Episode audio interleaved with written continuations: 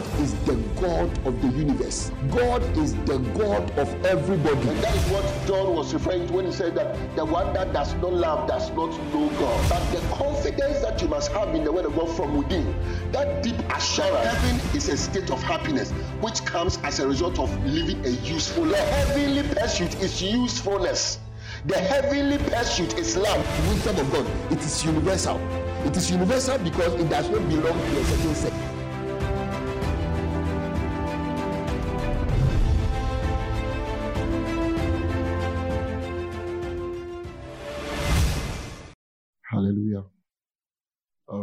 So I want to share with us on redefining our lives. Okay. Redefining our lives with the Word of God. Redefining our lives with the Word of God. This follow up from what we shared during the special program. Is that okay? Yes. And I believe that during the special program, we paid attention. And by now, we have a good picture as to how the Word of God operates with us. Some time ago, I discussed with us concerning the tabernacle of Moses and how that, that tabernacle of Moses, all of it represents the Word of God. That in the Word of God, there is the outer court, an inner court, and then it has the Holy of Holies. And these are not just things to know or to keep in your head and say that, oh, I know this, I know that. It is because they have implications on the way that we live our lives, on the way that we see things. Is that okay? And from the special program concerning the natural mind or the lower level of the mind, we discussed how that there is a rational level where man determines what is good, the good that ought to be done, the good that he or she ought to live for. And then on the intermediate level where he determines what is true in terms of how he may carry out that good. And then on the sensory level is where he has impulses from the earth and then the pleasures also that come from the earth. But it is also on the sensory level that he discharges the good that he has intended through the truth, which serves as means. Amen. Amen. So, in these three levels of the natural mind, we see a relationship with the Word of God in terms of the Holy of Holies, inner court or the holy place, and then the outer court. It means that the Holy of Holies has a relationship with the rational mind. The holy place or the inner court has a relationship with the intermediate mind. And then the outer court has a relationship with the sensory level of the mind. Hallelujah. So, in terms of the nature of the Word of God and how the Word of God ought to influence us, our rational mind must be influenced by what pertains to the Holy of Holies. Our intermediate mind must be influenced by what pertains to the holy place. And then our sensory mind must be influenced by what pertains to the outer court. It means that there is no aspect of you that should escape the word of God. Hallelujah. And the Hebrew writer said it, Hebrews chapter 4, verse 12. There's no part of you that should escape the word of God. Amen. Said, For the word of God is quick and powerful and sharper than any two edged sword, piercing even to the dividing asunder of soul and spirit, and of the joints and marrow, and is a discerner of the thoughts and intents of the heart. Neither is there any creature that is not manifest in his sight. Hallelujah. but all things are naked and opened unto the eyes of him with whom we have to do. Hallelujah. And that is the word of God. That is the word of God. Every aspect of our being must respond to the word of God. There is no area of our lives that does not come under the jurisdiction of the word of God. There is no area of our being that was made such that it should not come under the influence of the word of God. Every aspect of us is supposed to come under the influence of the word of God. Hallelujah. So it means that the word as we have it has dimensions that makes it possible for it to relate to every part of our being. The word as we have it, it has dimensions that makes it possible for it to relate to every aspect of our being. Hallelujah. In other words, if you want to know that which your heart must be after, the word of God will teach you what your heart must be after. If you want to know how that which your heart is after must be accomplished, it is the word of God that will teach you how. And then, in terms of the doing of it practically, it is also the word of God that will lead you to that point. I know that we like to think that, especially as we are in the world, there are certain aspects of our lives that the word of God does not cover. And we want to say that we are clueless as to what to do when it comes to those aspects. But it is not true. It is not true. Every aspect of your life is covered by the word of God. So you ask me, Pastor, so if I go to work and I sit behind, maybe I work at the bank and I sit behind the PC to work, is it the word of God that will help me know how the balance sheet works and how everything will be balanced? No, it is not the word of God that will help you to know. But you must be led by the word of God in order to do it in a way that it will have eternal value. It means that what you think you are doing that you don't need the word of God to do, there are aspects of it that you will need the word of God to do because the only thing you are doing is to type on a keyboard. And when it comes to the natural knowledge you learn in school, what it helps you to do is to know how you may apply your body. Amen. It teaches you how you may apply your body. That is all. So your fingers are part of your body, right? So how you are typing on a one plus one is equal to two, three plus three is equal to six. If you click here, Microsoft Excel, right? If you click here, then it will do the, this thing for you. It is what you learned in school that is helping you know how to apply your body to get results. But there are dimensions of that activity that you are doing that makes the activity either of eternal value or of no eternal value. And those dimensions, it is the word of God that fills it for you. Hallelujah. And actually, even what you learn in school, it is still the word of God. Amen. Amen. Especially if what they taught you is true, it is still the word of God. Amen. Amen. The word of God is truth, and truth has different levels. Amen. So, the example of like working in the bank like this, you find that there is a certain working that is going on with you as you are typing what it is that you are typing there's a certain motive that is ruling. There's a certain motive that is ruling. You get it. Even though in your workplace, in terms of what you are doing, there must be a goal, right? They teach you that there's a goal, right? In that sense, then the goal seems to be the good that you have determined, right?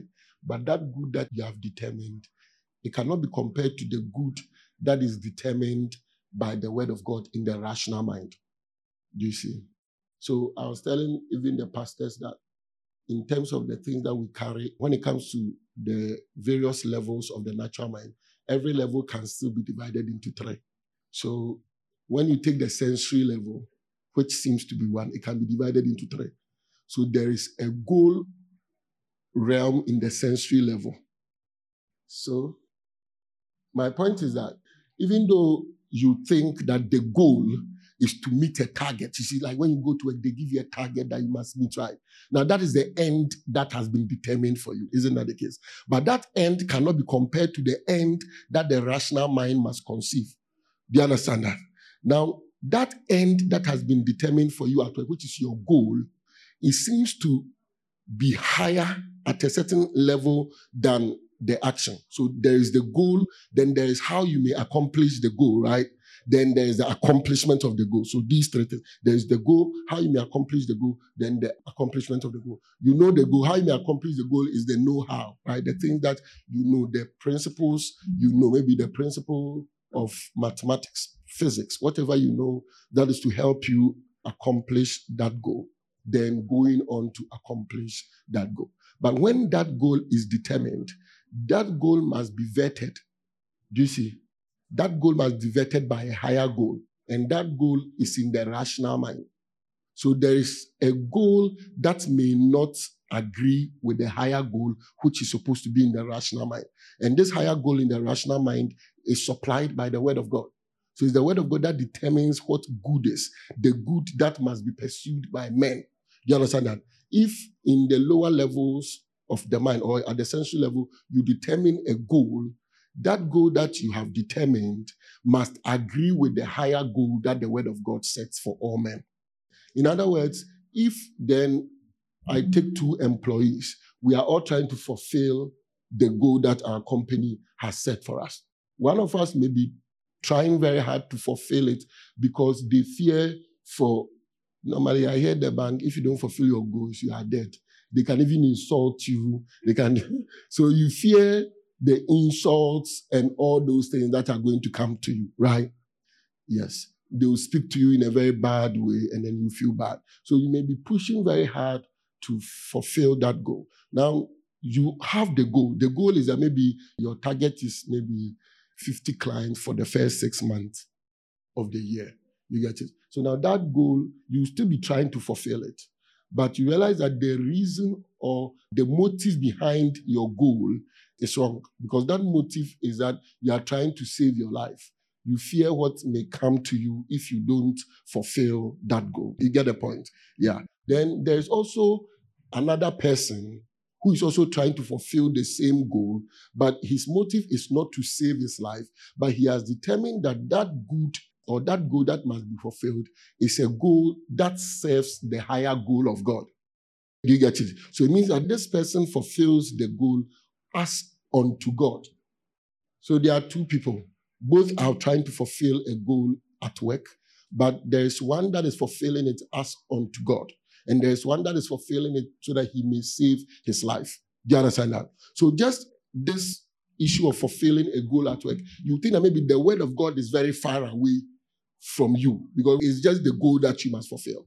But the word of God is in it in terms of what is driving you to have that goal before you that you must fulfill. If you take the word of God out of it, another thing will fill it. And that will be your own selfish interest as you try to fulfill that goal. And in fulfilling that goal, you will be sinning.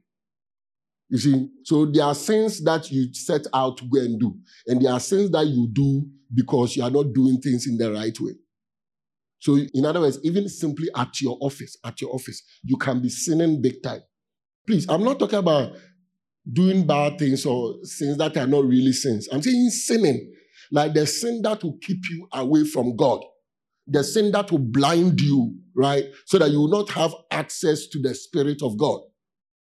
If you try to fulfill a goal at your workplace for the sake of your life, it means that you are not doing that work as a good work you are doing it as an evil work because the evil work is that which is for the selfish interest. The evil work is that which is for the selfish interest. The good work is that which is for the sake of the Lord and the neighbor, which is the common good. So the word of God is in everything. It's in everything. It's in everything. Like the Bible said in John chapter 1, said, without him was not anything made that was what? Made. Everything about us must be defined by the word of God. Hallelujah. So at times, I find people be in church for a while and they seem to have settled in church and everybody feels like, oh, okay, they are fine. But you deal with them and you realize that no, there's a problem. That problem is what I want us to address today. Hallelujah. The word of God is everywhere. And today, one of the things that you are going to learn is that you must enter the practice of judging your life by the word of God all the time. All the time. You may feel like, ah, this is too difficult. No, it's not. Anything that God says we should do, eh, it can be done whilst you are going. You don't need to separate yourself into the bush somewhere to do it. Anything that God says we should do, it can be done whilst you are going. As you are moving normally, as you are even talking to someone, you can be judging your mind. You can be judging your heart. You can be judging everything that you are doing. You don't need extra time. So you say you don't have time to do it. No, it can be done whilst you are on the move. Amen. It can be done whilst you are on the move. So you find that the person is in church. I see it with a lot of us. Because I, as I'm teaching you, by the grace of God, I've been shown where to look for effect or the outcome of what it is that you are being taught. It is not in your ability to repeat it, even though to be able to repeat it and to also tell your pastor or your elder what it is that you have learned, it's not a bad idea. It's a good thing because at least it means that you have captured the word of God into your memory, and that's not bad. But where I am really particular about is in your approach to life. Your approach to life. Now, it is very difficult to know a person's intentions. So I don't set out to try to know your intentions because it's beyond me. You understand? How will I know your intentions? You understand that? But I can know your approach to life because for your approach to life is there. The way you are thinking, you will say it. You understand? And you will explain it. It will be shown even in how you are approaching certain situations in your life. So I look at the approach to life and I find that it is not according to what we are being taught. It is not according to what we are being taught. And at times it can be very disappointing because that is what shows that some work has been done. For me, when I find out about such things, then if I'm not careful or if God does not help me, I don't want to preach again. You explain things to people, but you find that in their day to day lives, they do things differently. You see. And at times you realize that then their life is not working out in a certain way. And then it's almost as if the word of God does not produce results. But actually, what is happening is that they are living their lives differently from the word of God. There's an approach, there's a way they see things that is different from the word of God. Or in some areas, they have allowed the word of God, and in other areas, they have prevented the word of God from coming in. But if the word of God is going to profit us, we must allow the word of God to come in. Hallelujah. We must allow the word of God to come in. We must. We must allow the word of God to come in. We must allow the word of God to become our intention. It should define for us what our intention is, what our vision for life is. You see, so if I ask you, what is your vision for life? Do you see? What is your vision for life? You may get up and tell me the vision that is conceived in the sensory level, which has to do with gathering of things in this world. That's all. But that cannot be your vision for life. Because in God's plan and in the way He has made man, the vision for life must be determined at the rational level, not in the flesh, at the rational level. Now, I'm not telling you, oh, so think that, oh, they say our vision must come from the rational level, must be determined at the rational level, in which case it is the word of God that must define for us our vision. I'm not saying I say that. I'm saying that that should be the case with you. Do you get it? So in your life, your approach to life is that what actually becomes your vision, and at times there are different visions depending on whatever it is that we are involved in. But what becomes your vision must first be determined at the rational level. It must be determined at the level of the Word of God. Do you know why? Because what you are doing, even though it has an outcome in this life, its outcome is of not much value compared to the outcome of the good that is determined at the rational level. So, for example, whatever you want to do that you want to, so it's good because I like it, right? If you say it's good because I like it, what you are doing, it will just end in this world. It's not going anywhere. It's not going anywhere. But the good that is determined from the rational level, it means that it is determined by the word of God that this is good. This is the principle with which a man must live his life. This is the good that the man must pursue. And that good is simply obedience to the commandments of God. Do you get it? So we know that then at the higher levels, there's love for God and love for the neighbor, right? Everything must be influenced by that. If then you make up your mind that the vision for your life will be influenced by love for God and the neighbor, then whatever you do will have eternal significance in terms of the impact that it will have on you. But if the good is just determined at the level of the sensory mind, then the only outcome you have, the only positive outcome is the one that you have in this world. But the one that you have beyond this world will be a negative outcome. Because if the word of God does not form your vision, another thing will form your vision. Evil will form your vision the enemy will create for you a vision. So you find that those that are doing things in this earth and they say, Oh, my vision is to become, somebody said, she wants to be a celebrity. Do you see? Like, you want to be a celebrity, right? And at times, some of this, when we say it, right, it's like, ah, what kind of human being is this, right? But we also have our own hidden things we want to be that we don't say, but we say the outer one mean, the outer one, what you tell me for me to hear, what will it do? Is your real motivation for life. You see, and this person was bold to state her own. But what about your own that you are not stating, which is revealed, right? It is revealed in your approach to life. So at times you see people, they are behaving in a certain way, they are approaching life in a certain way. You tell them that because you are approaching life this way, this is your actual vision for life. They say no. Let me explain to you. You see, I say I cannot enter into your mind to know your motives, right? But I can know your motives from your approach to life. Do you know why? Because you see, the rational level and the intermediate level, before we get to the sensory level, the rational level, eh, if it does not agree with the intermediate level, it is not sustained. In other words, if, for instance, you conceive good in your heart, right? that, oh, this is the good that must be done. But you are using the approach that is used to do evil to do it. It is no more good that is conceived in your heart, it is evil. Let me give a typical one that it is very easy to know. You want to give something to somebody, right? And when you came to, oh, give it to the person, the person will be helped. The person needs help, right?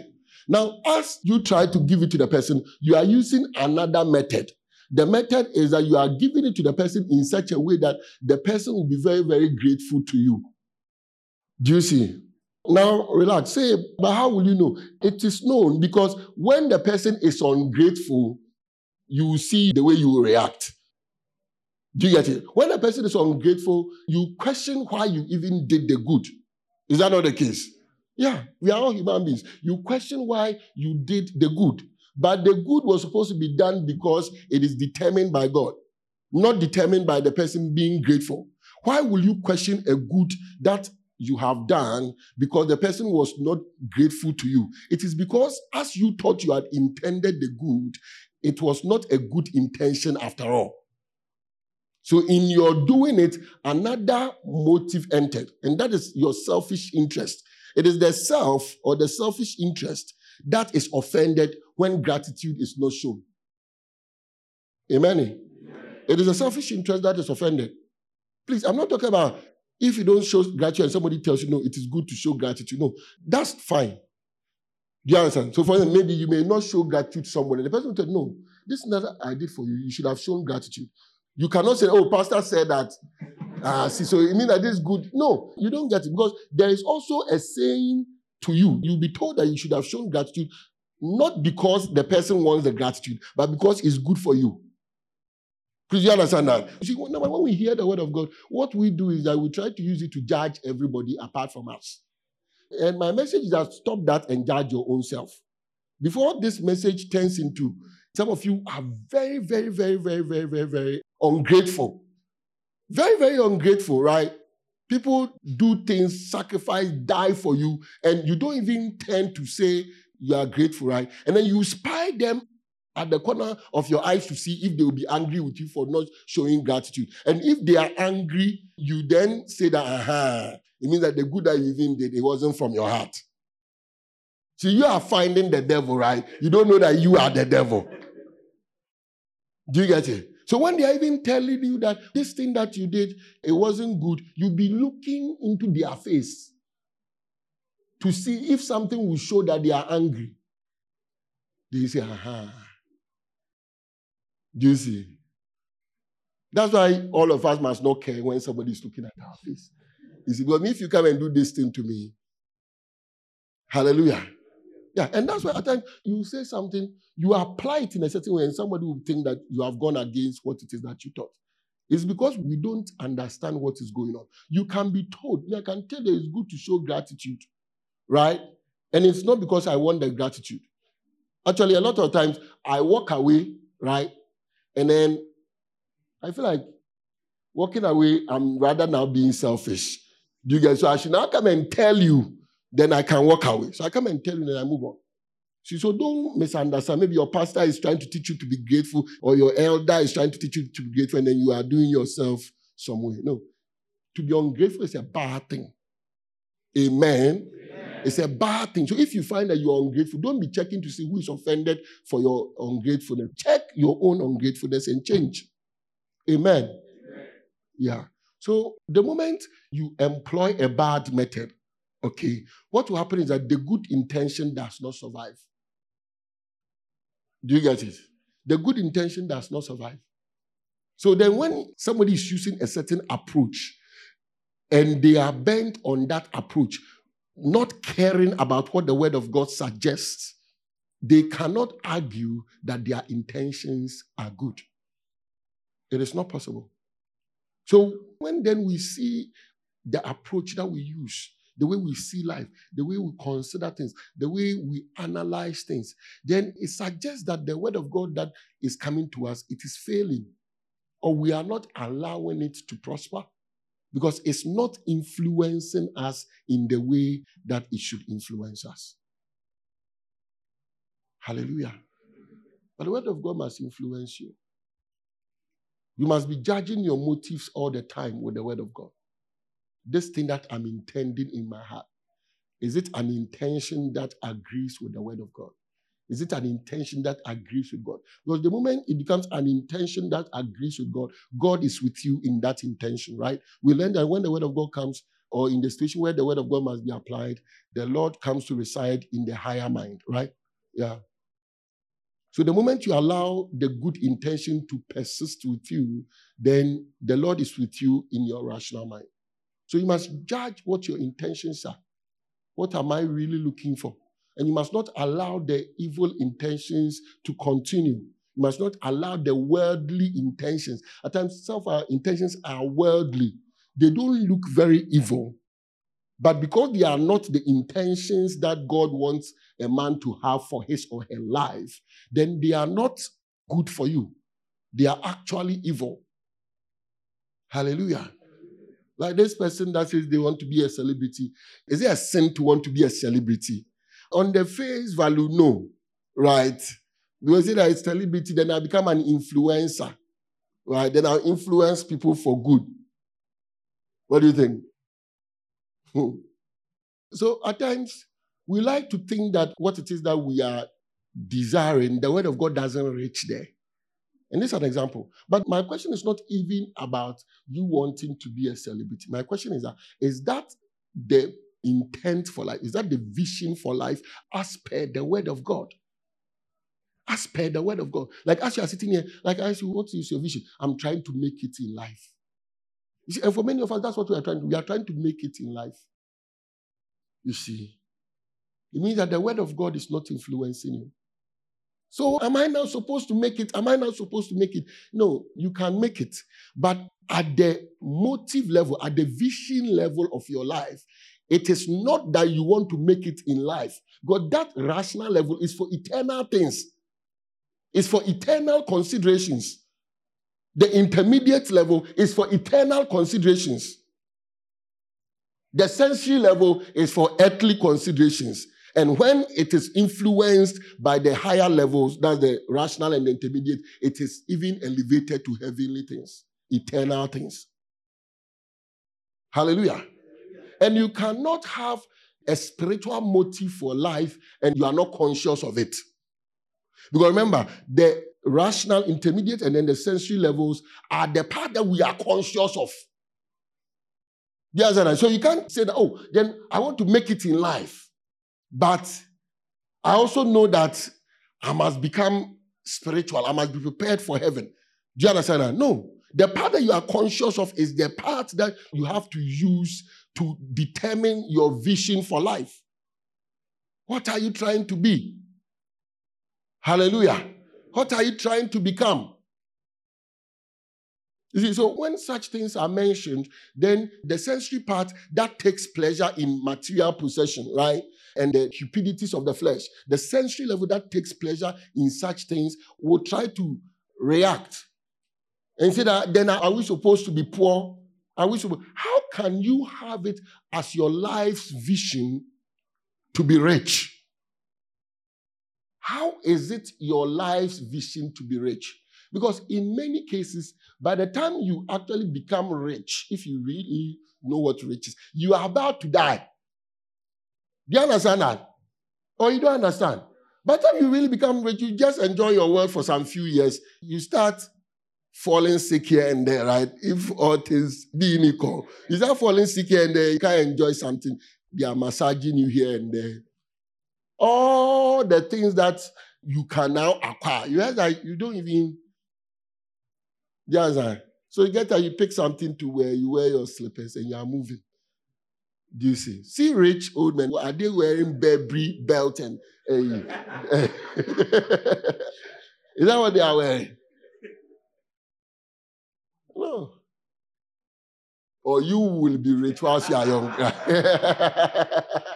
You'll be rich whilst you are young. No, no, no, no, no problem. How will you do it? See, there are things that happen to a few people in this world, and there are things that happen to the masses. What I'm telling you is what happens to the masses. If you build wealth genuinely and you are part of the masses, right? It is when you're about to die that you really have gathered something. 60 years, 50 something. Do you understand? That's when you have gathered something. Do you see? The time that when you urinate, you have to go over the WC like this to urinate because your urine doesn't travel. Do you understand? you be encouraging it, encouraging it, encouraging it, right? that time your concern is not what? You see, so what happens to the masses is what I'm telling you. This is what happens to the masses. Then there are the few, yes, those people like, oh yeah, no, uh, the Facebook owner and those people that bring them. You see, like, young man, you've done something that has blown. Do you see quickly how many things will blow like that? Do you get it? There are a few people, there are a few things. So, in reality, a lot of the energy you spend to become rich you find that it's a waste because all the things that you are craving that makes you want to become rich, when you finally hit that level where your money doesn't finish, you see, that's the rich part. No matter what you do, your money will not finish. Do you see? And when you hit that level, you don't even know what you are using the money for. Then those of us who are now coming will be following you quietly as sycophants, waiting because you will name us in your will, right? Yeah, so this thing that you wanted to chop, we are the ones that will come and chop it for you. It's a waste of time. You see, so at times some thoughts will come into your mind that will make you feel like the word of God has not covered everything. The word of God doesn't know what it is talking about. Right? You know what you are talking about, but the word of God doesn't know. God is naive when it comes to earthly things. You see, God is very naive. He doesn't understand. Do you see? But God understands. He's not naive. You are naive. Do you see? You are naive. So, what is your goal for life? What are you doing? You know, it does everything. Like, what is your goal? What is your vision? What are you trying to become? What are you trying to become? Huh? What are you trying to become? You see that the one that the word of God has determined for you is not presently on your mind, though. When you set out that you are trying to become something just for this world. So the word of God will not profit you. It will not prosper with you. So we will see your approach to life. And you find that this is the approach of a person whose main pursuit in life is to gather the wealth of this world. And yes, that a man's wealth does not consist in the abundance of his possession. His life. Your life does not consist in the abundance of your possession. Can you imagine that? Or Jesus is naive. Or he was not in our time. Jesus speaks for all times. So, what are you trying to become? What do you think the Word of God wants you to become as your vision for life? So, so as you enter this world, this is the predetermined vision. Do you see? Then you, in your growing up, must grow up to discover it and make it your vision for life. What do you think the Word of God wants as your vision for life? Nanama. Is there a surprise question? What do you think the Word of God wants as your vision for life? Hmm. You see, this answer, I don't know what is in your heart, oh, but when you say something and we trace it, we can see. see, this answer is a double answer. Do you know double? It's like it was dubbed from somewhere, cut and paste. Right? But me, I want you to check your own heart. Okay. What do you think? Is to change your life. That is the process. When you determine the vision, then what to do, right? Then change your life with the word of God. I'm talking what must you, the vision, what must you become? So that's the vision. What must you become? Like the person that I'm, i want to become a celebrity. You understand? You, according to the word of God, what must you become? To become a man prepared for heaven. Powerful. What does that entail? That's good, right? That's good. It means that you are here and you are on a journey, right? And the end of that journey is heaven. So that's good. Now, what does it entail? A man prepared for heaven. What does it entail? Belinda, what does it entail? Relax and then say what you think. Do you see? Don't try to tailor your answer to me. Say the answer you think is right. What does it entail? Uh huh. Oh, it entails a smile. Uh huh. It entails transformation from what into what? Okay. Okay. So she's saying that it entails transformation, right? So we must be changed. Okay. What does it entail again? Some of you are looking at my face. Albert. Yes, that's the how. I'm talking about, let's explain being prepared for heaven. Like, what does it mean? Do you get it? Uh-huh. What you are saying is how it will work, how we will achieve it. I'm talking about what does it mean. So if you say the vision for our life must be to be prepared for heaven, what does it mean? Explain. Somebody say explain. So you state and explain, right? So the stating is that we must be prepared for heaven. Now explain. Elder to it. Elder Ella. Uh-huh. No. That's still you explain. Like, who is that man that is prepared for heaven? The man that is ruled by the word of God. The influence of heaven. Uh-huh. Who is that man? Who is that man? Again. Jackie. Yes, yes, yes, yes, yes. But who is that man? He said, An angel of the Lord. Yes. Who is that man? The man of God. Yes. But who is he? The man who has overcome. Yes. But who is he, Mavis? The spiritual man. Okay. So we are trying to become spiritual. Okay. But who is the spiritual man? Who is the spiritual man? Yes, please. Yes, true. But who is he? You see, that's the thing. Because if we don't take care, we may not really know what we are saying, right? And then we have certain things we say about which are also true, but we miss the point. Ima, the vessel of God, true, but want more. I saw a hand somewhere here. No elder test, no you. When I finish, I'll come to elders. I have done an elder here. Alan, who is that man? Oh, you yourself. I, I get where your answer is coming from. Is that you must be that man, right? Yeah. I get your point, but that's not what I'm looking for. You see, that man is what the scripture calls the good man. Good. You see, you see, it's not an answer that is far away from you. But if it is what you are trying to become, right, it should not be far from you. The good man. So all your effort in this life is to become a good man or a good woman. Oh. You see, again, please, like, don't do the way, oh, you, oh, you. Oh, no, I'm not talking about that. That's why I said the spiritual man is correct because what a man is in terms of being good is determined from God's point of view. An angel of heaven, correct, because it is good men and women that become angels. Hallelujah we must be changed, we must be transformed, we must be subject to the word of God because it is in that process that we become what? Good.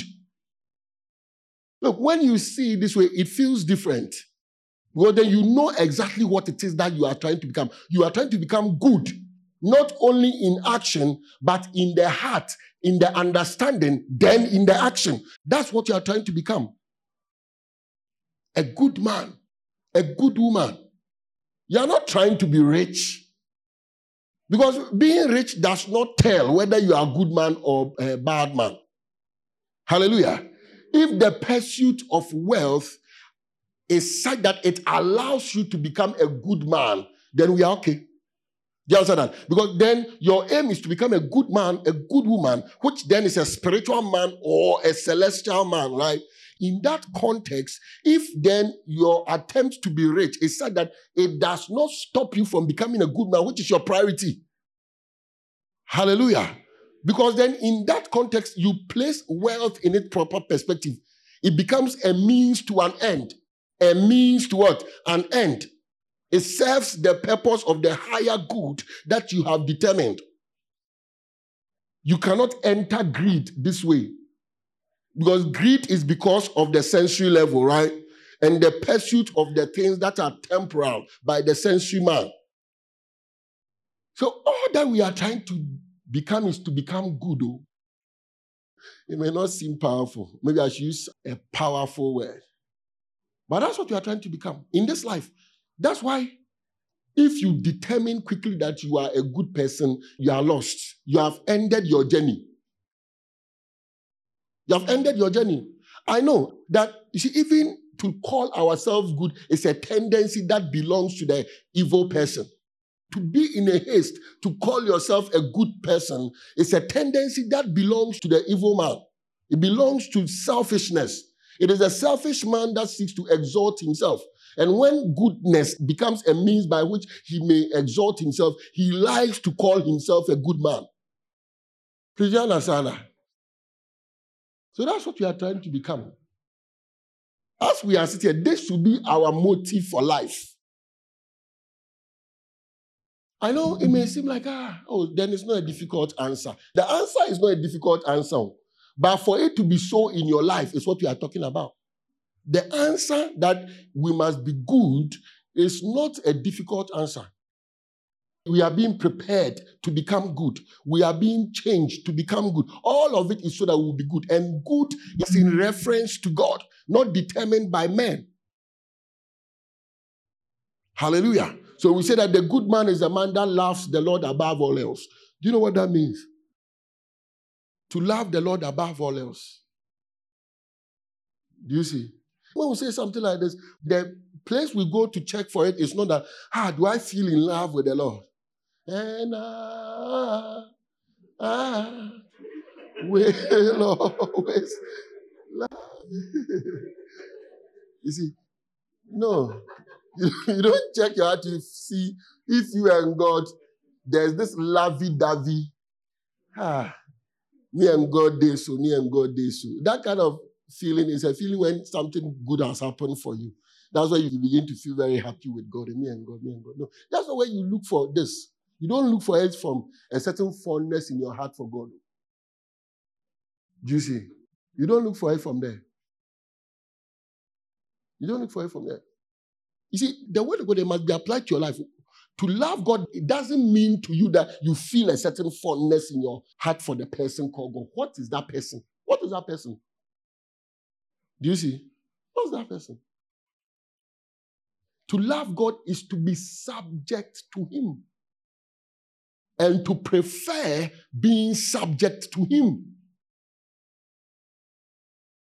Do you see? So if we say that oh, you must love God above all else, then it means that nothing should stop you. See, oh, then you can say, Oh, I love you, Lord, above all else. No, that's not how we check it. You should check what is stopping you from being subject to God. If nothing stops you, if nothing is stopping you from intending what God wants you to intend and doing what God wants you to do, if nothing is stopping you, then you love God above all else. Do you get it? Yeah. So you may find that to love God is in the mix, right? But it's not really love for God because we know it. It's like it's in the mix. But in our lives itself, we are living for our own interests. So I ask again, what do you want to be in life? Do you see? What do you want to be in life? And it is important to determine this early. I'm telling you, I see people trapped, right? Trapped by many options. You see, I see people trapped by too many considerations. It's like that guy that says that Adua eye meyere, right? And ya eye den, right? So now he's confused. Why na memfa no na why na meyɛ den? No. Now, when you look at something, you would think it's a natural place to be in in life, that you have many things surrounding you and you are confused as to which one to choose. I'm also telling you that it's not true. Like a lady, Kofi is there, Kwesi is there, and then Yao is also there. God, point me to which one you would think that is a natural place to be. And I see many people enter such places. It's not. It's not.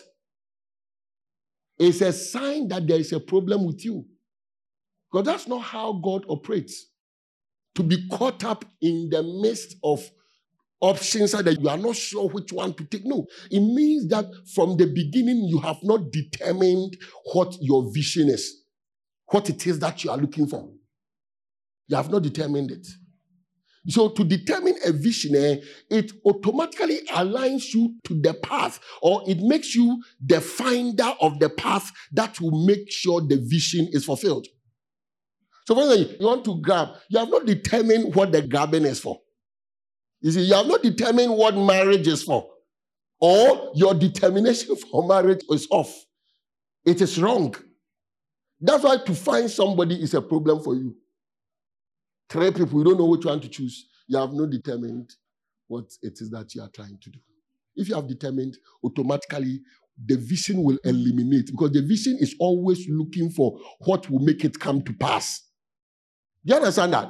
The vision is always looking for what will make it come to pass. It's part of the characteristics of the vision. That when there is a vision, the vision has life. Huh? Its life is that it's always looking for what will make it come to pass. Yeah, we tell you that if good is conceived in the heart, that good finds its truth, right?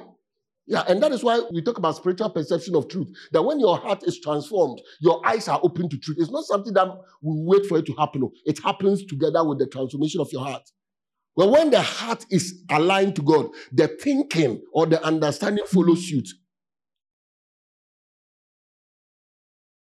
Please you understand that. So when there's a vision conceived, the vision is always looking for what will make it come to pass. So when what will make things come to pass, we seem to be confused about them, then there's a problem with our vision. Maybe there's a mixture. Maybe we say with our lips today that it is this godly vision we want, and then tomorrow we say with our lips again that it is this other ungodly vision we want. Or we want both the godly vision and the ungodly vision. Hallelujah. But the godly and ungodly vision cannot be mixed together.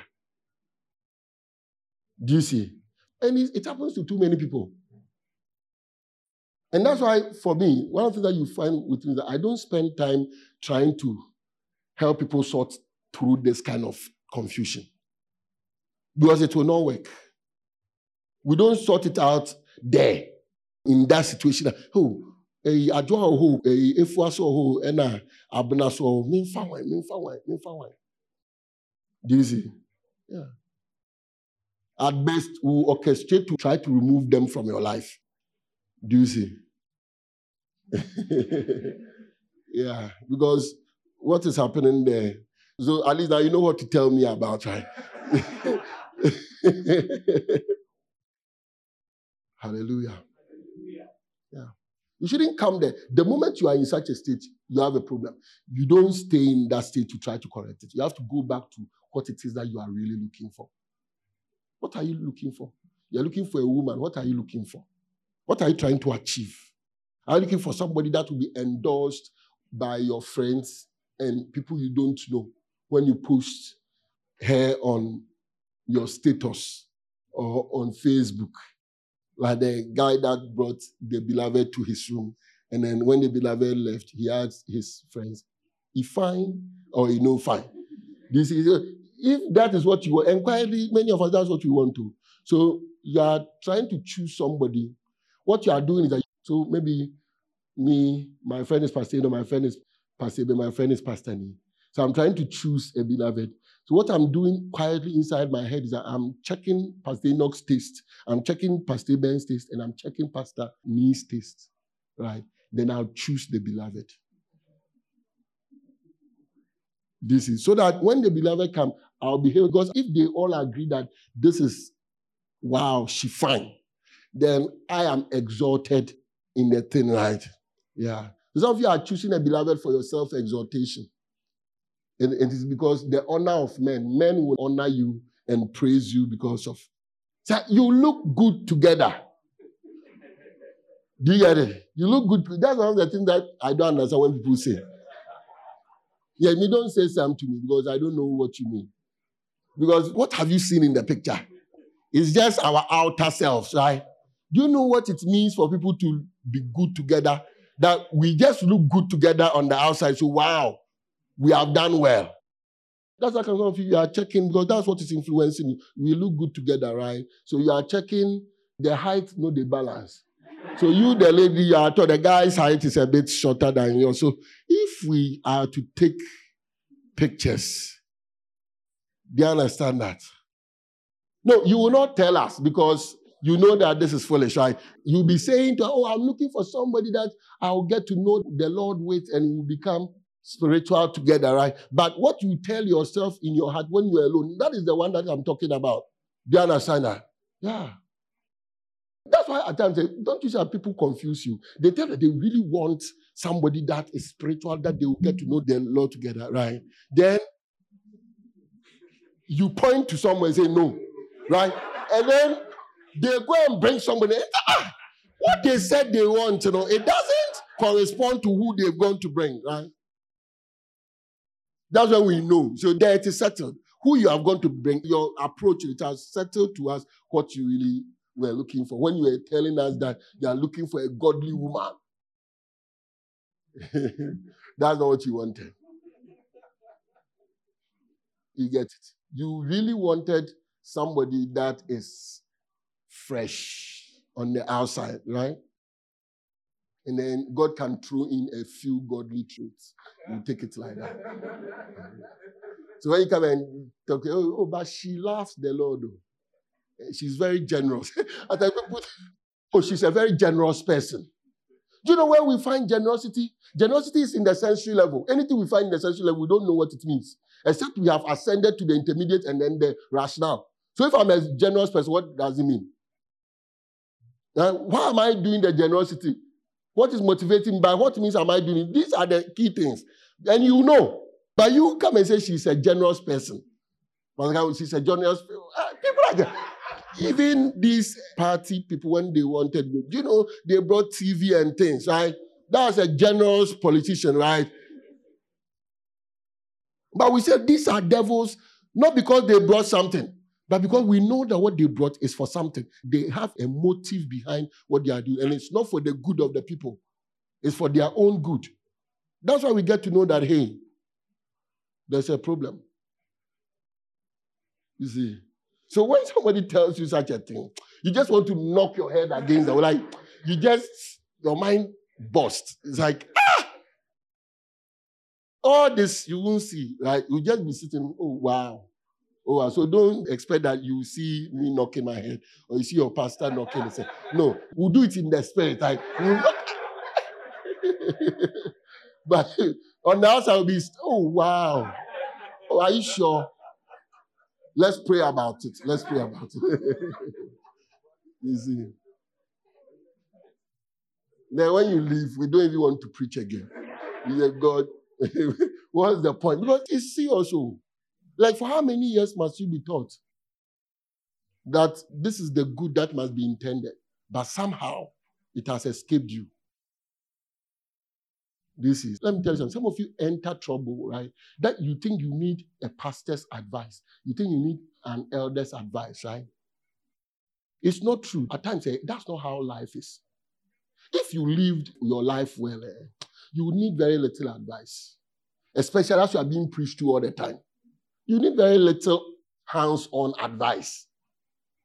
So if you they have to call you, explain why you like this girl, explain why you like this boy, explain why you you understand. But you think it's everybody that they call? No. You see, at times there's some people when they move and then they take a step, you know that no, this is a spiritual step. You know, from where you say you don't ask any questions, say continue. You understand? So those people at times they didn't come and want you to say something. You don't have anything. But where they are going, they must keep going. You rather fear interfering with what God is doing. But normally, it's like everything, some commentary must come from your elder or your pastor or something. Do you see? I'm taking this job. Should I take it or should I not take it? What does it mean? When you started coming from far away, these things should have been determined. Do you see? These things should have been determined. What I found is anytime I allow myself to be caught up in a confused state about which choice to make, I always make the wrong choice. Maybe you're a lucky person. Some people are just lucky. Right? I'm not a lucky person. You see. So I have to determine my trajectory from far away coming. The answer that this is how I'm doing it. So everything must conform. If it doesn't conform, we don't even see that it's an option or it's a possibility or it's adding up to confuse us. We don't see those things. You see? We don't see those things. Hallelujah. What do you want? What are you trying to become? And everything that you are doing, you should factor into it what you are trying to become. Ask your neighbor, are you trying to become a good person? Hallelujah. So your vision, very, very important. Then aside the vision, what you are trying to become, the next one is how to live your life in your attempt to fulfill that vision. So your approach to life. That one too, the word of God must judge it. All the time. The word of God must judge it. All the time. The word of God must judge it. You must be judging your approach all the time. Hallelujah. Some of you, you take your approach to life from motivational speakers. Hey! Or you take your wisdom from fraud boys. Fraud boys. Fraud boys, their quotations. You see that their quotes that they put there. Recently, I saw said, life no hard. It be say you did try. The point is that life is not you are trying to compete with somebody. That's why life is hard. But this one is purely from heaven.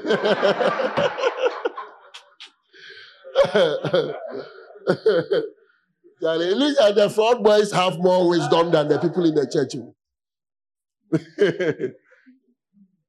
Hallelujah. You see, or you take your approach to life from those women on the radio that has turned into TV now on Facebook and things that bring people to come and discuss their issue in public. And then they try to behave like they are really the good people, right? And then they are trying to solve the problem. So it's there. These days, when you go everywhere, like those people that saloon, market car, and the loudspeaker, hey! So imagine what is going on. So you are taking your approach to life. That's what you are doing, no. So some of you, as it stands right now, you are even married. Your approach to marriage is from some of these places. You see? From some of these places. Ah, but what have they done? If you don't know what they are doing, we have to sack you from church. like we have to just, how do they say it? Like, suspend you. Go away from church for six months. Hallelujah. What are some of the other places we take our approach from? Movies, telenovela, romance novels. That's why when your husband does anything, it is not romantic. oh, you'll be shocked. Some of you, you think that your husband is not romantic, right? It's because you are out of this world. like your your thinking, we can't cope with it. Do you see? Yeah. So they try anything, it doesn't work. I'm telling you. So you will realize that even in our approach to life, we are totally off. But we are people that are taught the word of God.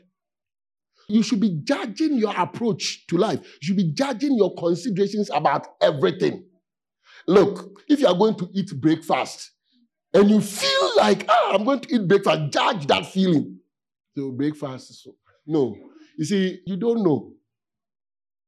Judge it make sure you put your attempt to even eat breakfast in the right place spiritually. Let me tell you, if you do these things, eh, when we say ascend, you just do this, you are in heaven. At times you think that you are stopping overcoming, but you are not. And I'm showing you what is going on in your life on a daily basis. Evil is prevailing, but there are certain evils that are quite conspicuous. So those are the ones you have determined as your evil that you are trying to overcome. But the ones that are hidden and are ruling you on a day to day basis, influencing your choice, even what you wear, what you wore to church today. You should have judged yourself in it. Should have judged your motive. Should have judged your methods. Do you see? Mm. So let's just bow down our heads and ask God for forgiveness as to how we came to church today.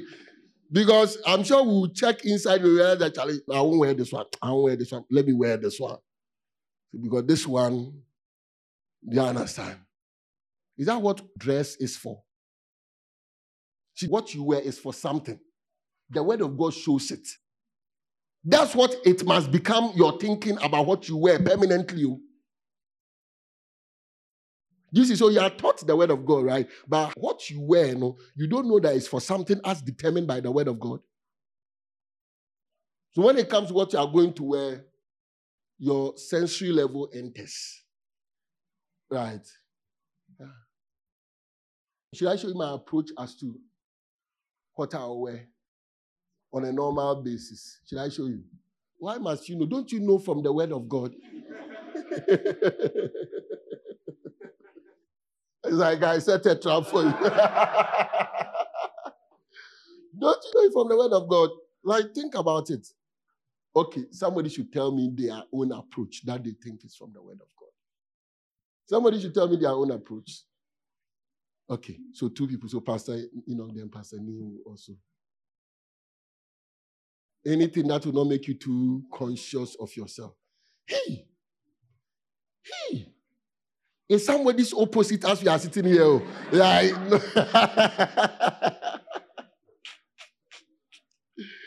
Jesus is Lord. Hey! This thing is easy for the men. I'm sure that's what the ladies are saying. So, uh, ayo bema, ayo uh, bema, ayo uh, bema. Anything that will not make you conscious of yourself. That's powerful. Or when you are moving, you should be conscious of yourself. There are so many things to be conscious of. Do you see? The moment yourself enters, all the other ones are dispersed. Have you seen some before? So if we tell to walk from here down here, you will not be able to do it consciously. You will do it by you go into a coma. Because your mind, who is looking at you, is you're walking perfect for somebody watching. Like, is somebody watching?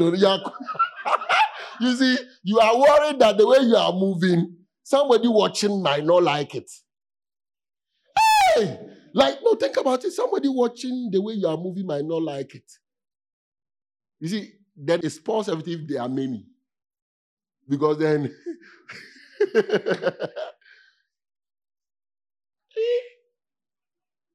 you see. So just from here to here, you think it's a joke. You think that, oh, it's not true. But from here to here, I'm not saying you fall down. You will not fall down, right?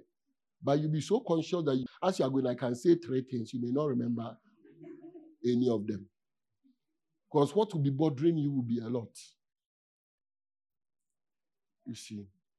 I want a female to tell us because I feel like the female argument, okay, you person, you say your own, then we'll look for a female. A female should be ready to tell us what they so we'll know that okay, females too, they can. Because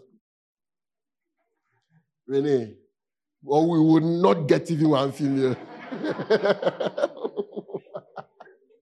It? Okay. Okay. So what will not make you conscious? Yeah. When you are so conscious, uh, you think this this thing. But me, if I wear something that I'm too some way, I can't preach. I'm telling you, I've tried it before. you see, that's the thing you don't know. I'm not telling you things that I'm assuming. No. Do you see? If you would three piece. Now, be now, now. Preacher, preacher, tatashi, tatashi. I. Do you see?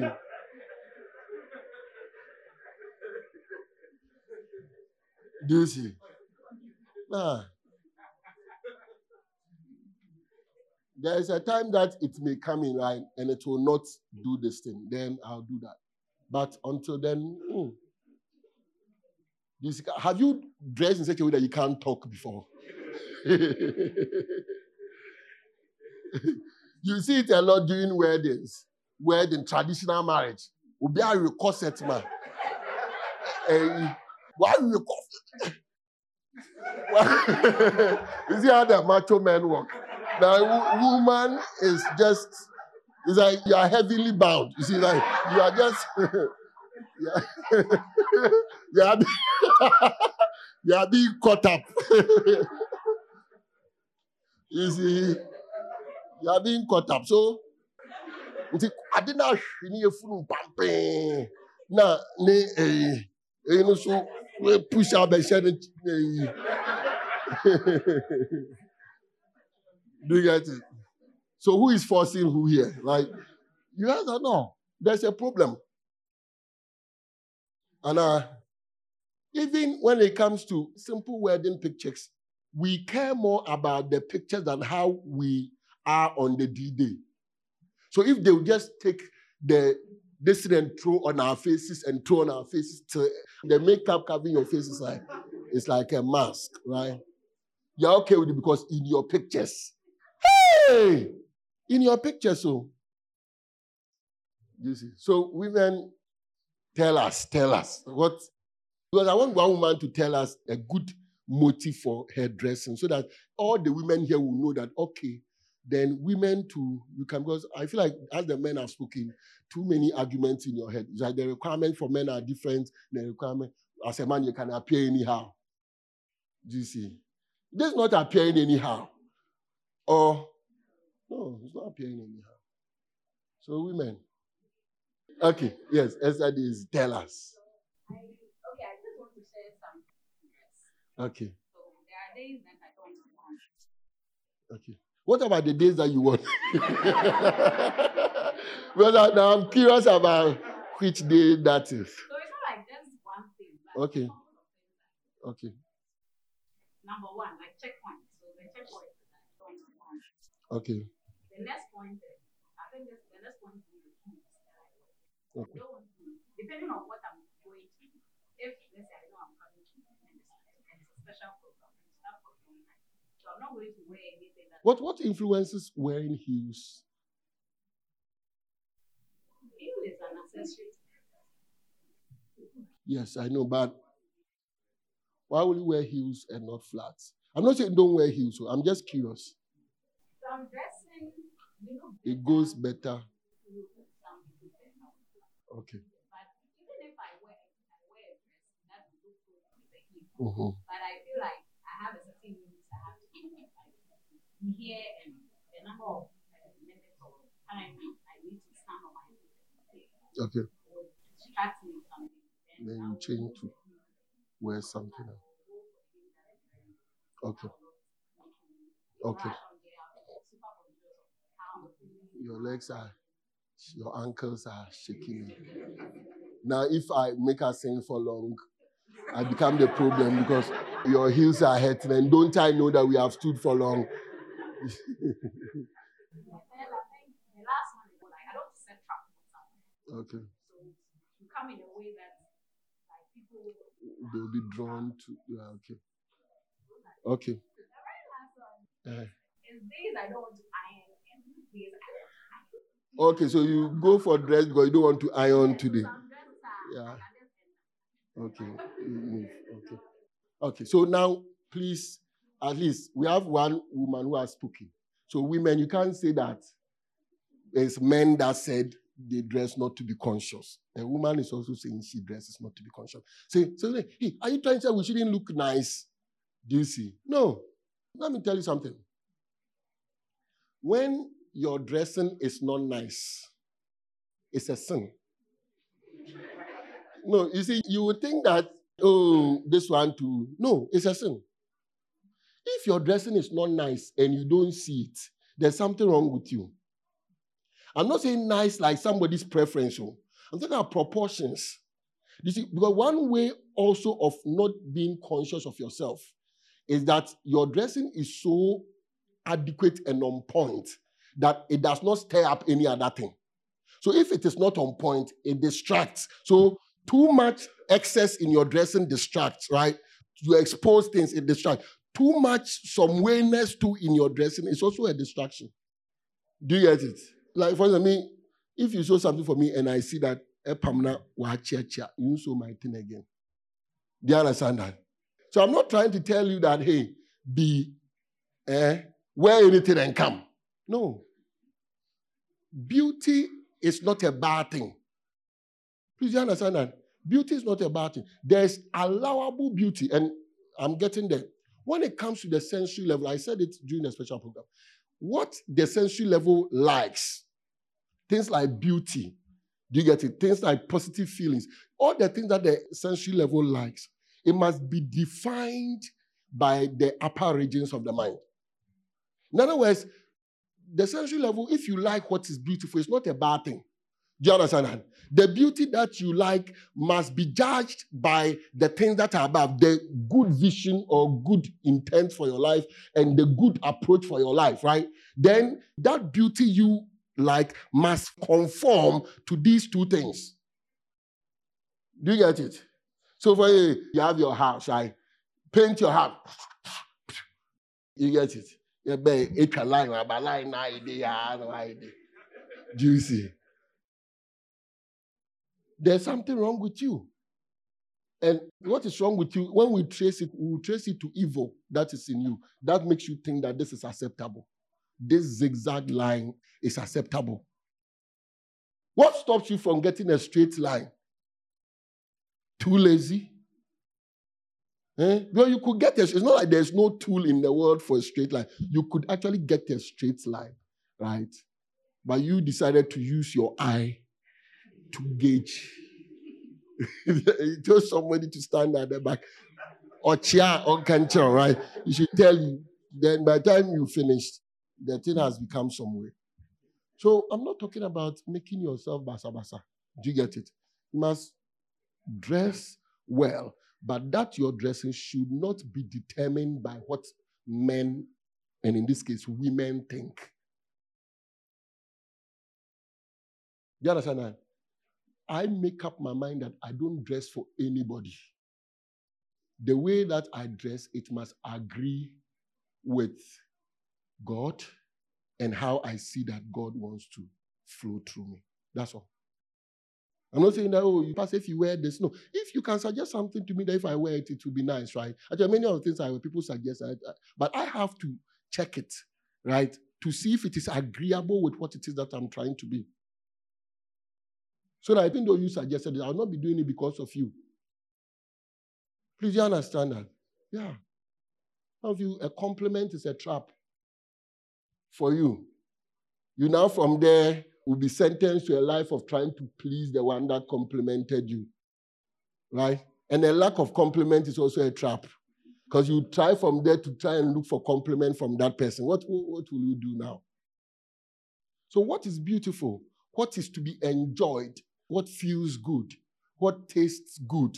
If you are to follow a thing because it tastes good, what will you do? Some of the things that really taste good. What will you do? You'll be dead, right? You'll be dead very soon.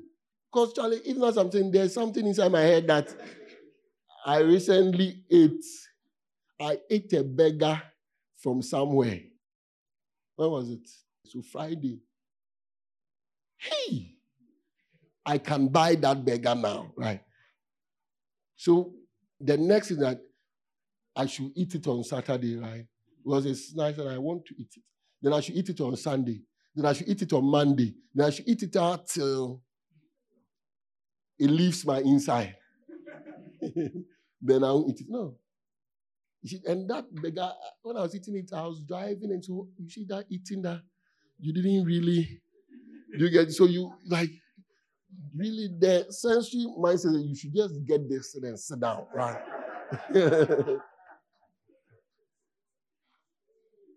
No. Well, you have to calculate that this is now we ate, you know, how long will it take to leave our system? Other things must compensate. Do you understand? So that next time, next time, next time, somewhere, we can get another one and eat. Do you see? So even the thing that tastes nice, there are so many things that taste nice. And uh, yeah. You can't just go ahead and do them. It's the word of God that must scrutinize it for you. So this one is not the word of God, it is the word of God. Because the moment you scrutinize this based on science alone, because what? You want to live for long. For what? You are entering into trouble. You cannot do this scrutiny because you just want to live for long. Because our aim here is not just to live for long. Do you understand? There are things we are trying to do here. Do you understand that? There are things we are trying to become here. Do you understand that? And we want to stay alive as much as possible. Do you understand? If I will die, it shouldn't be that I contributed greatly to my early death. Like maybe small contribution, fine, but like a lot of a lot of contribution, no. You some things, it's still your fault, but it's not really like this is like you couldn't really, you tried. Do you see? But it shouldn't be that, Charlie. Do you see? So just to want to live long is not enough. So I say, oh, it's just science you need. No, you need something more than science. That's the reason why the doctors that look after us, you find that they are very, very, very, very carefree when it comes to some of these things. Some years ago, I was telling a doctor about dieting, and he was, hey, you're able to do all these things. Wow. and he, he said that, look, he he doesn't think he'll be able to. So it's good the medicines are there. So that, do you see? So that's a doctor. If it's just the science that is needed, no. Hallelujah. There has to be something higher than that. There has to be something higher than that. So even food, you want to enjoy food, you have to scrutinize yourself a bit. And I, yes, everything on every level. You like something so much, you are ecstatic about something. You have to ask yourself, why am I so ecstatic about this thing? And then bring in what you are feeling or the considerations that are making you so ecstatic. Does it conform to the word of God at the rational level, intermediate level, and also at the sensory level? Does it conform? I'm not saying don't be ecstatic. Oh. Just run a quick check to see if it is a legitimate feeling you are feeling. Oh, I love you, I love you, I love you. Just check if it's really the fact that you love the person or you love yourself, right? And then the person has done something good for you. And because you love yourself, you love the person, but the person has loved you, you see. So it's not the person you love. It's not the person you love.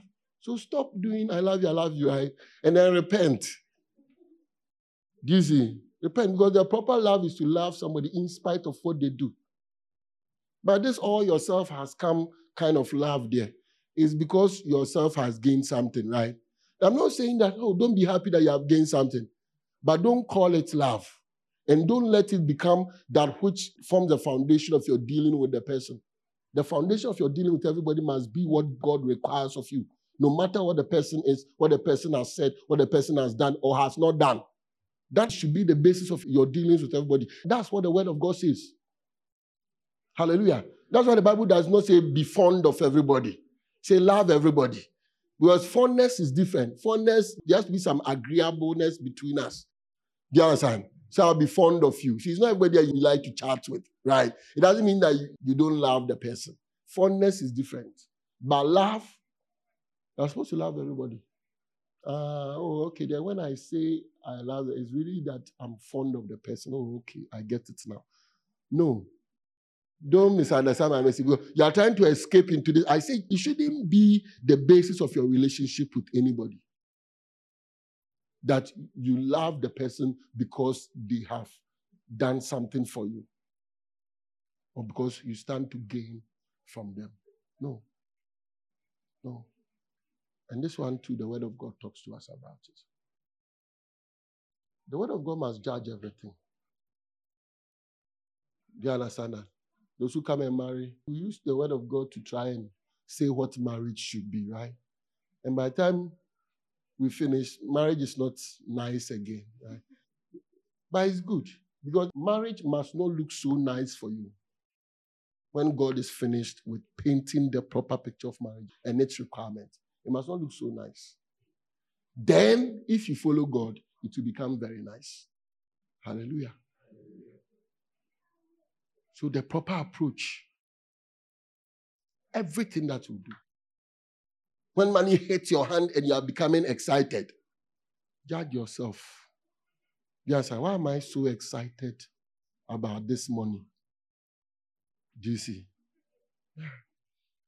And you find it because at times, like I was telling the story, when God now tells you to, oh, bless somebody small with their money, you even wish the money will not come again because you have to take some and give to somebody.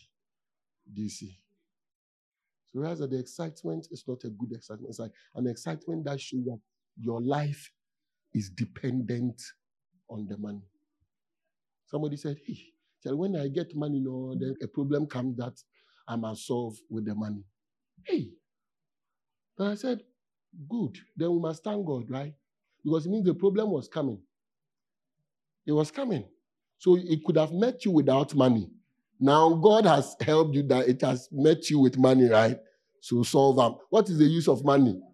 To solve problems. yeah, so you solve it. Before you think that there's a curse following you.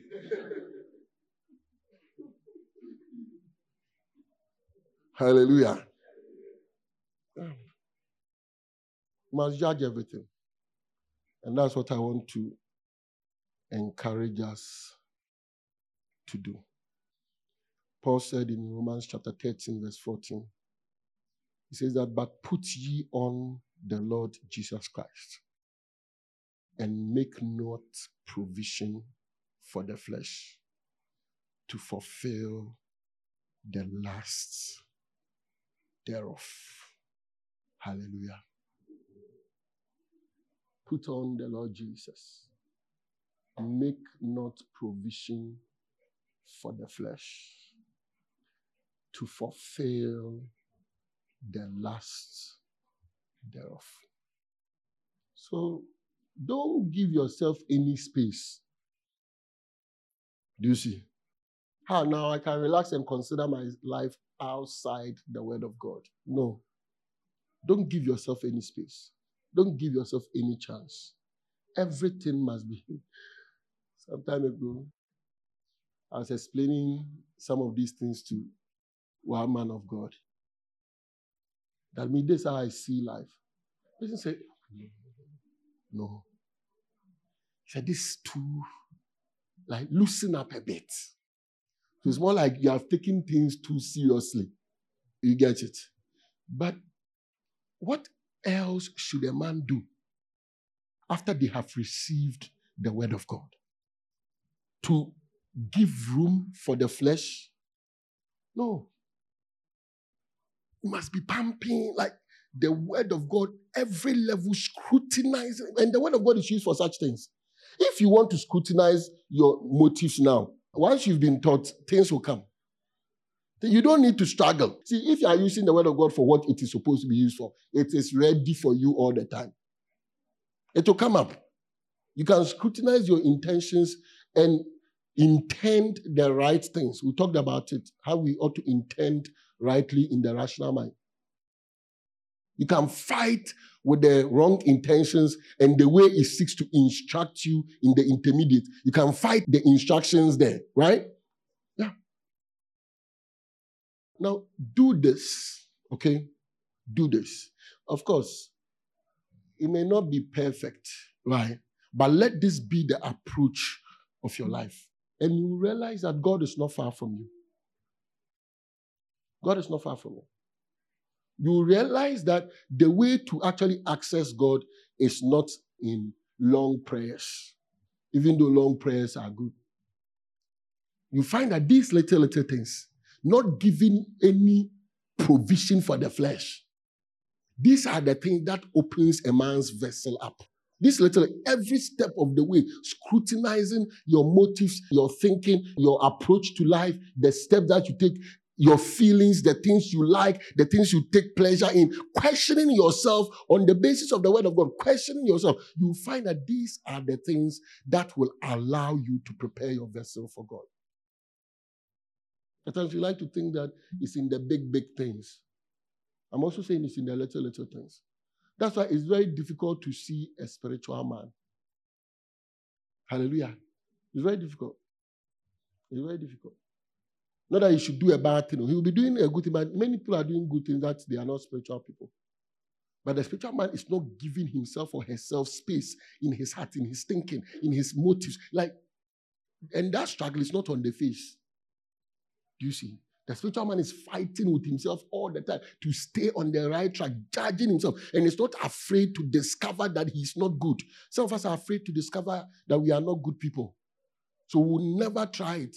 But then we'll do something, we are hailed for it, and God is coming to tell us also that look, this is not you were hailed for. It was done with an evil motive. You will never allow God to speak to you. You tell God that no, it's already been done. He shall allow you to enjoy the glory. Why is he coming to spoil the glory? You must let God spoil it. Hallelujah. You must let God spoil it. You must not seek to have a face before God. Now, what do you mean to like to have a certain face before God? No. You must allow God. The word of God must enter everywhere. Hallelujah. When you go to the market to buy things to cook, the word of God must be in it. So this one too, yes. You try it, you find that it's in everything. You find that the word of God is piercing into every area of your life. You find it. So may we not become those people that are being taught the word of God, but our approach is totally different from what the word of God teaches us. And may we be serious with the word of God. Hallelujah. May we be serious with the word of God. Psalm 119, verse 105. It says, So thy word is a lamp unto my what? My feet. You know what the feet is, right? Yeah. The word must judge you, even at the lowest part of you. And it must determine for you the truth. The path is the truth, because truth determines the means, right? So the path is the truth. Now, the word of God must determine for you what your truth is, not what men think, not what you even think, not what you feel. Not because you feel that something is true, then it is true. No. Because you think that something is true, then it is true. Because you have observed and you think that what you have observed is the case, then is the case. No. The Word of God teaches you something else. Hallelujah. Don't lean on your own understanding, right? Pray that God will help us. So that will not just be mere hearers of the word. So much has been taught us, so, so much. So much. And except to become actively involved with the word of God, it will be as though we've not been taught anything. And your life is not abstract, it's something you are living. So you can look at the word of God in its application on every level of your life. You can look at the word of God that way. May the Lord help us. In Jesus' name. Amen.